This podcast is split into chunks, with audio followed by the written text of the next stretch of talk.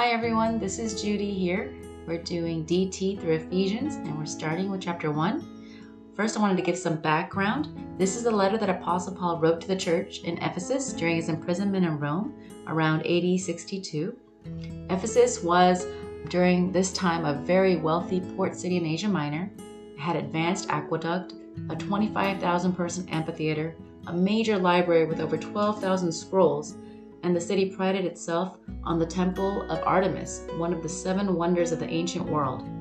In Acts 19, you may remember that there was a riot at Ephesus when the silversmith and craftsmen rose up against Apostle Paul for preaching the gospel, as they felt that the gospel threatened their livelihood and they wanted to sell idols and have people worship at the temple of Artemis. So, this was the city to which Apostle Paul was writing his letter to, the Christians who are in Ephesus verses 1 through 3. Ephesians 1, it says, Paul, an apostle of Christ Jesus, by the will of God, to the saints who are in Ephesus and are faithful in Christ Jesus, grace to you and peace from God our Father and the Lord Jesus Christ. Blessed be the God and Father of our Lord Jesus Christ, who has blessed us in Christ with every spiritual blessing in the heavenly places. The commentary here states that in the Greek, Verses 3 through 14 are one sentence. And therefore, the Holy Spirit carried Paul along in his thinking as he contemplated God's provision so that he moved quickly from one blessing to the next. It is as though he was ecstatically opening a treasure chest, lifting its jewels with his hands, letting them cascade through his fingers, and marveling briefly at them as they caught his eye. God has a plan for all believers to bless us with every spiritual blessing that is ours because we are all in Christ. And again, in the commentary, it says, quote, each section ends with a note of praise for God, focusing on a different member of the Trinity. After an opening summary of all the spiritual blessings in verse 3, the first section, verses 4 to 6, offers up praise that the Father has chosen us in eternity past. The second section, verses 7 through 11, offers up praise that the Son has redeemed us in the historical past at the cross. And the third section, verses 12 through 14, offers up praise that the Holy Spirit has sealed us in our personal past at the point of conversion. End quote. Verses 4 to 5 says, Even as he chose us in him before the foundation of the world, that we should be holy and blameless before him. In love he predestined us for adoption to himself as sons through Jesus Christ, according to the purpose of his will.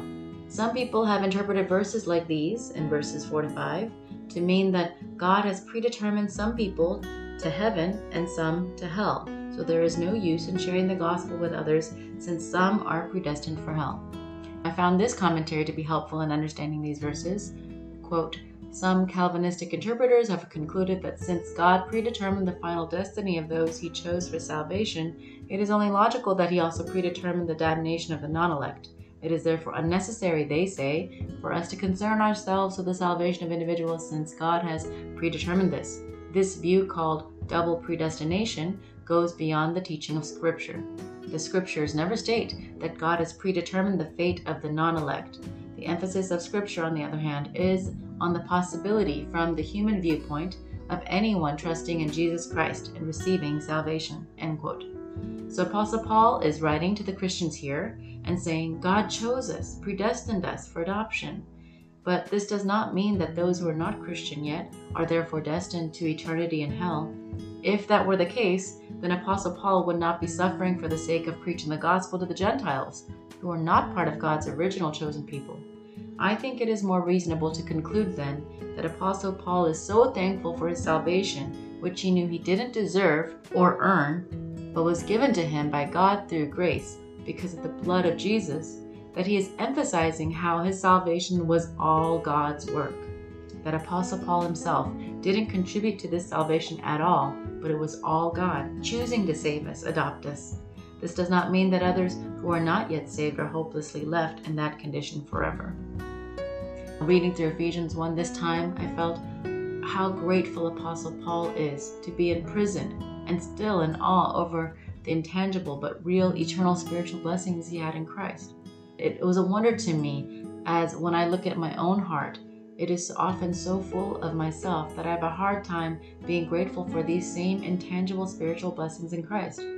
But the truth is, these same blessings are mine and are every believer's in Christ. These are not earned or deserved, these are completely free, given to us by God, by grace, through the blood of Jesus, because of what Jesus Christ did for us on the cross, and not because of anything we've done or earned. Ephesians 1 shows me what God is like. He blesses and loves to bless, and is very generous towards us sinners. It is a mature heart that can appreciate these blessings, not be stuck in present circumstances wondering, What have you done for me lately? God's blessing of salvation. How often do I really marvel at this? Apostle Paul's circumstances here, he was writing to the church in Ephesus, in prison in Rome, for the sake of the gospel, yet he was able to write such lofty words of gratitude for this gospel that was the very reason for his imprisonment. What depth of gratitude Apostle Paul had for his salvation, that in the midst of his suffering he was able to give such eloquent, detailed description of the blessings he had in Christ. The very gospel he once tried to destroy, Apostle Paul was now being imprisoned for, and his response wasn't bitterness or self pity, but praise, as he starts off in verse 3 Blessed be the God and Father of our Lord Jesus Christ, who has blessed us in Christ with every spiritual blessing in the heavenly places. Apostle Paul doesn't take his salvation, the gospel, for granted or get upset that he was in prison for the sake of the gospel. He never got over the fact that he was redeemed and forgiven of his trespasses because of the blood of Jesus. This redemption wasn't begrudgingly given, but was generously given to us, as Paul describes in verse 8, which he lavished upon us in all wisdom and insight. And Apostle Paul looks forward to his inheritance and has eternal perspective. As in verse 18, it says, that you may know what is the hope to which he has called you, what are the riches of his glorious inheritance in the saints. As Apostle Paul is speaking of the hope that is in the future, now unseen, but hope that in heaven we will see all the saints, and they are our inheritance. How Apostle Paul must have longed to see the believers in Ephesus, one of the churches he planted, through much persecution, suffering, blood, sweat, and tears. And yet, because he was in prison, he couldn't visit them but he was looking forward to heaven when he could see them all there with Jesus face to face. Apostle Paul was not focused on present circumstances, but he was giving thanks for the Ephesians, wanting to encourage them while he was the one in prison. You know, I've recently returned from our church's all team retreat, ATR, and experienced the glimpse of this joy described in verse 18. Being with people I haven't seen since COVID started, the different church members I've known over the past 20 years I've been at our church.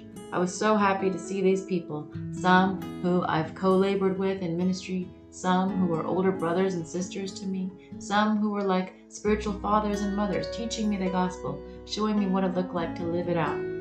Some I've loved and shared the gospel with, younger ones I've ministered to, prayed for, anguished over, so that they would be saved and become mature in Christ.